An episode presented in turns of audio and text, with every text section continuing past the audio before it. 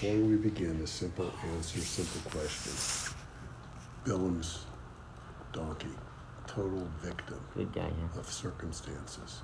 Yeah, it's life, man. God created a miracle, opened his mouth, and he, he, he, he said what he needed to say. Was, did, was he killed? Yeah. Opened his big mouth. No, but read the question. So the question, well, yeah, let everybody hear the Let us in on question. this. What's going on? Let us in on the question. Listen, they made a movie out of the guy, you know.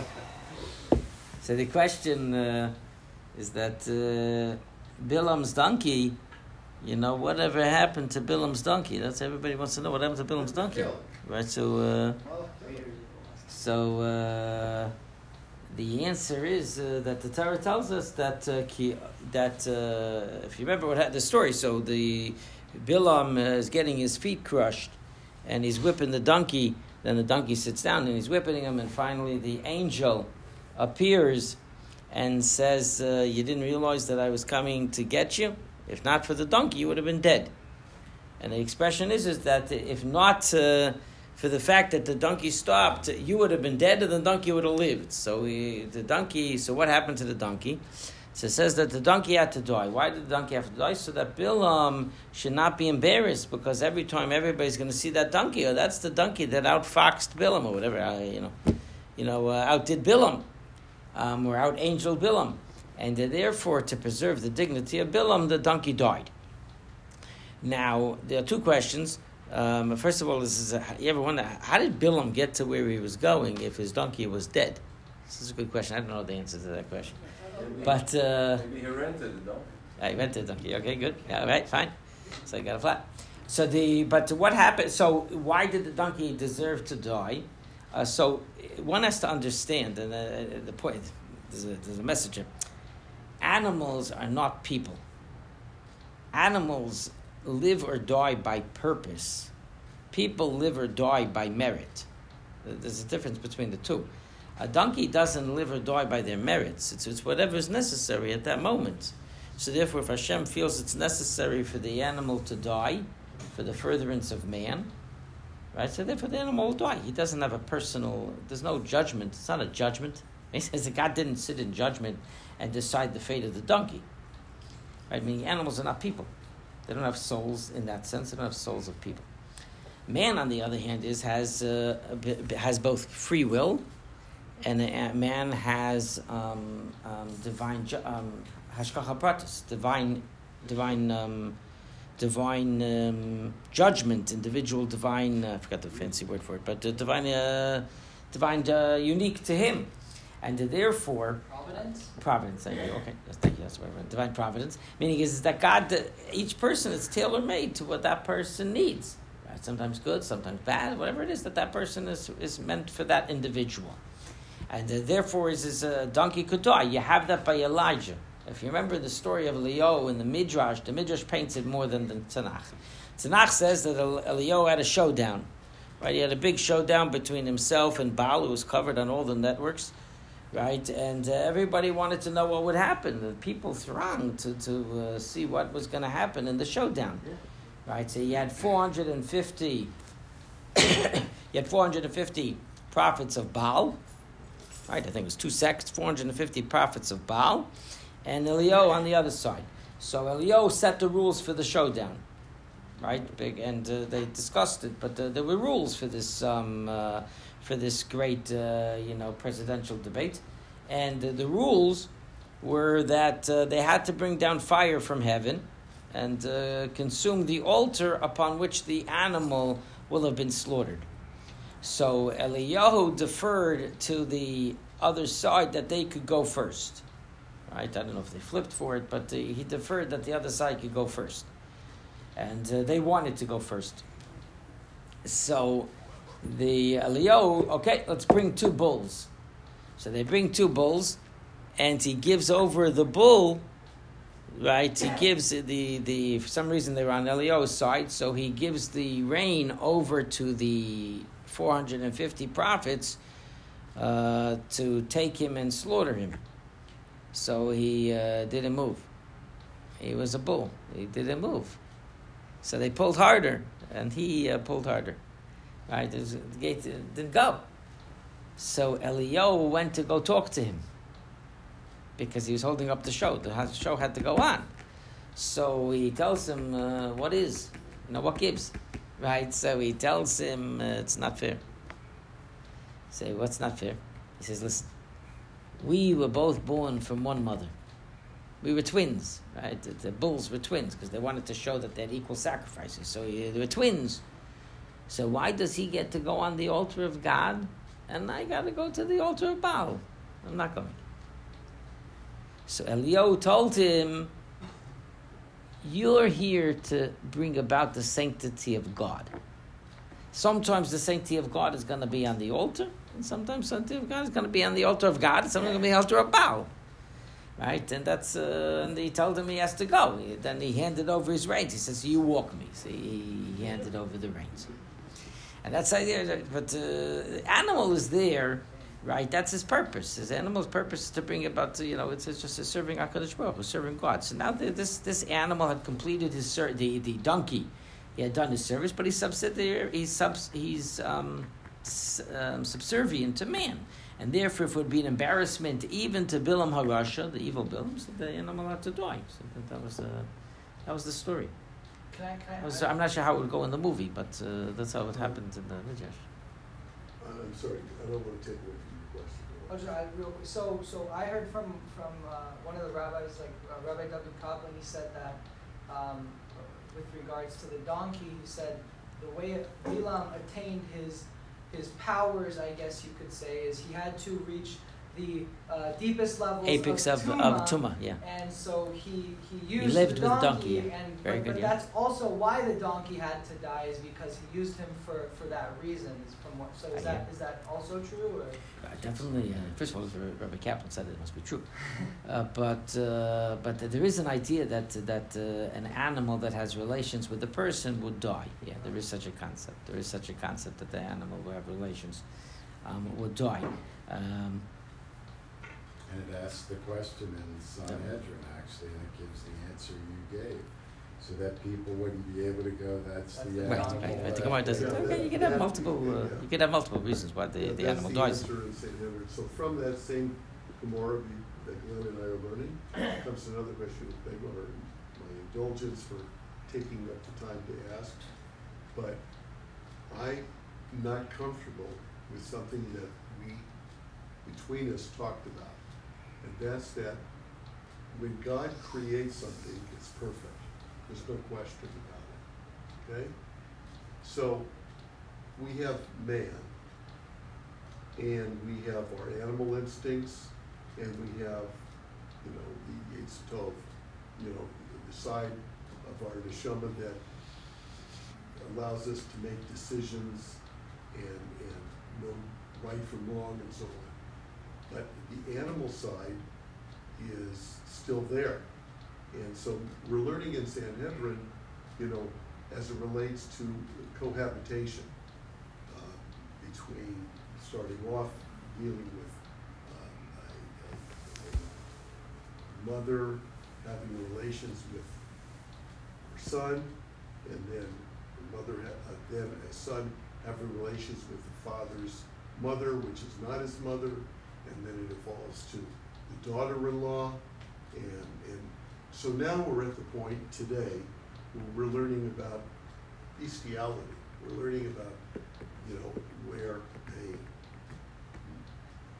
person, uh, a man has sex with an animal, woman has sex with an animal, and of course, men having sex with men. This, all of this mishigas. So that's where we're at in, the, in the Gemara. And what comes up as a question to me is the poor animal. I mean, the animal is created perfect. So, so, it says, it says uh, this answer, it it says this answer that the animal is not punished. There's no punishment for the animal. The animal doesn't, it's not a person. The animal doesn't have free will. Right? There's no punishment for the animal. It's a consequence. Because the Avera was done through it, right? The animal has to die. But it's not, it's, it's not like man dies. Man dies because he's being punished. Uh, I mean, where, where he gets the court order to be killed. Right? Man gets because punished. It says over there the animal is not punished It's a consequence. It's, it's meaning is, is an avera was done through it, and therefore it gets killed, right? Because it brought about. It's not. It's it's not free will. There's a difference between free will and a consequence. It's a consequence. That, that, that's just the, the way it was used. When an animal is shechted, it's dead. Right? An animal gets killed, it's also dead. It's, it's, it's, it's part of the use, it's part of it, but Kadosh Baruch can't have in his world something that brought about, it says a consequence for him having brought, for it, for having been brought out a sin through it, it gets killed. It's not a punishment, it's a consequence. Right? And therefore, is, uh, that, that, that would be the uh, difference. The same thing is, as I mean, lo aleinu should never ever happen. Uh, but when we talk about children um, passing away for the sins of their parents, right? Um, right. So that's an idea. It's not a punishment to the child. I mean, it's not a punishment to the child. It's a consequence. Again, I'm not saying that it ever happened, but that the conceptual idea, right? You have to learn. The conceptual idea is uh, is that idea.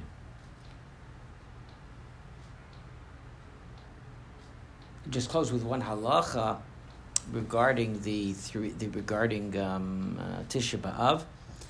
Uh, so we talked about uh, we've already talked about shoes, and uh, we talked um, um, so about fasting.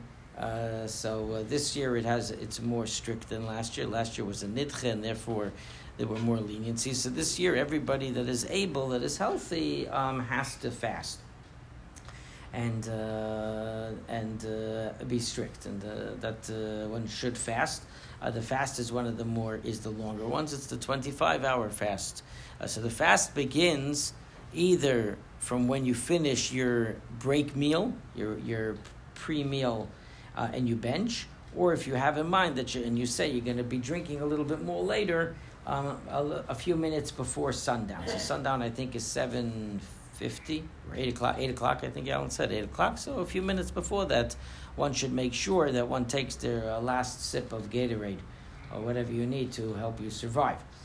Um, so uh, one should uh, be take heed. In terms of the meal before that, right? So we have a mourner's meal. We know that a mor- normally after the funeral, lo aleinu, right? The person comes back from the funeral, so he's given bread and an egg. He's giving bread and an egg right? The staff of life and uh, an egg, which is around the cycle of life. Uh, it's known as the mourner's meal. Because of that message of the mourner's meal, we have it on Tisha B'Av. Now, there's only one problem. You can't eat on Tisha B'Av. That's when you should eat it. You should eat it on Tisha B'Av. The answer is you can't eat on Tisha B'Av. So if you can't eat on Tisha B'Av, so you have to eat it before Tisha B'Av. And that's why we eat it. It's the last thing that we eat. Um, one doesn't have to eat it a minute before. You can eat it, uh, you know, it always ends up that way, but you can eat it a half hour, 45 minutes, an hour before right? You have just the plain egg dipped in ash or bread dipped in ash, and uh, the bread. It's a simple meal uh, together with water, right? And then you would say uh, benching. You would say grace after meals. Um, and it's supposed to be eaten with a little bit of solitude. It, we sit on the floor when we eat the meal because again we're mimicking, uh, not mimicking, we're acting, we're, we're, we're conducting ourselves, better um, as a mourner. Uh, and that's called, some say, Zesudas Tisha This is the meal of Tisha B'Av, right?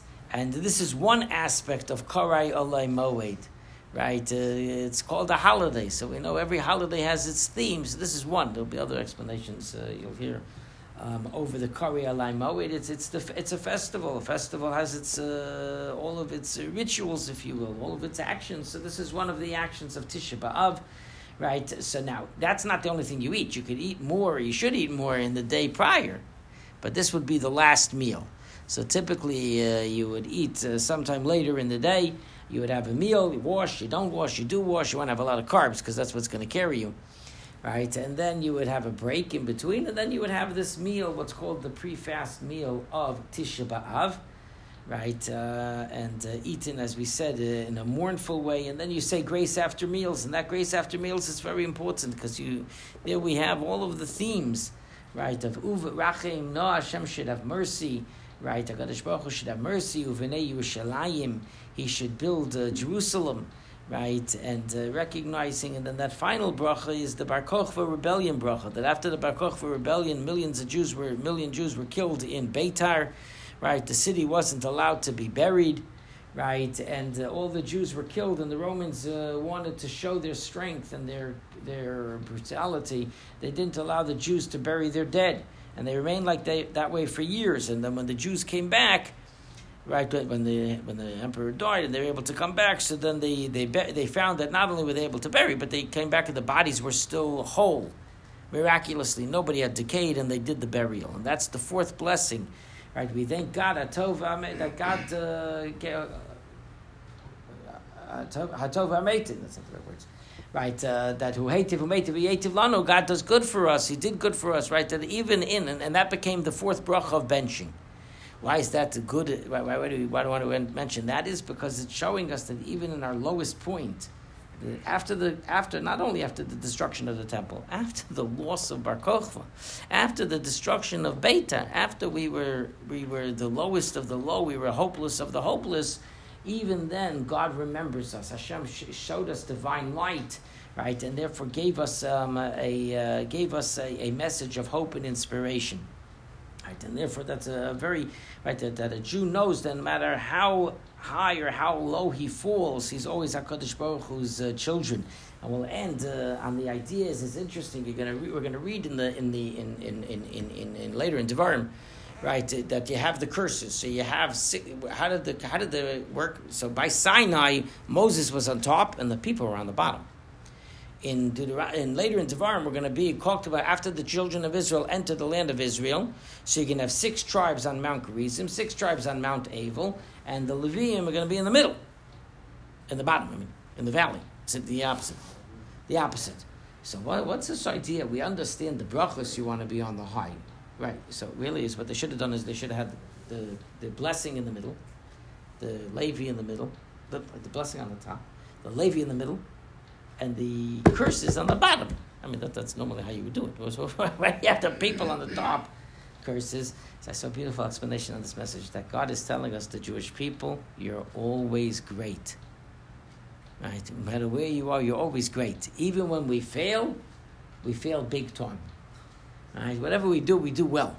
Right? But the answer is, is that God Baruch Hu punishes us in an extreme fashion, something that's illogical when we go down, we go to the deepest of the deep. Meaning, even in our depths of our of, of, of our punishment, it's in it's abnormal, right? And that's to tell us that everything comes from Hakadosh Baruch Hu. And we're going to speak about the stories of the destruction. God, hopefully not, but uh, Mashiach comes. But we'll speak about the destruction. So some of the stories are outrageous. The story of the daughter of, uh, of Nakdimon Ben Gurion, I think was the name, right? That he was the wealthiest of the wealthiest of the wealthiest, right? And his daughter, the Gemara says, Rabbi Yochanan ben Zakkai saw her, she was trying to get a kernel of barley out of the dung of the donkey.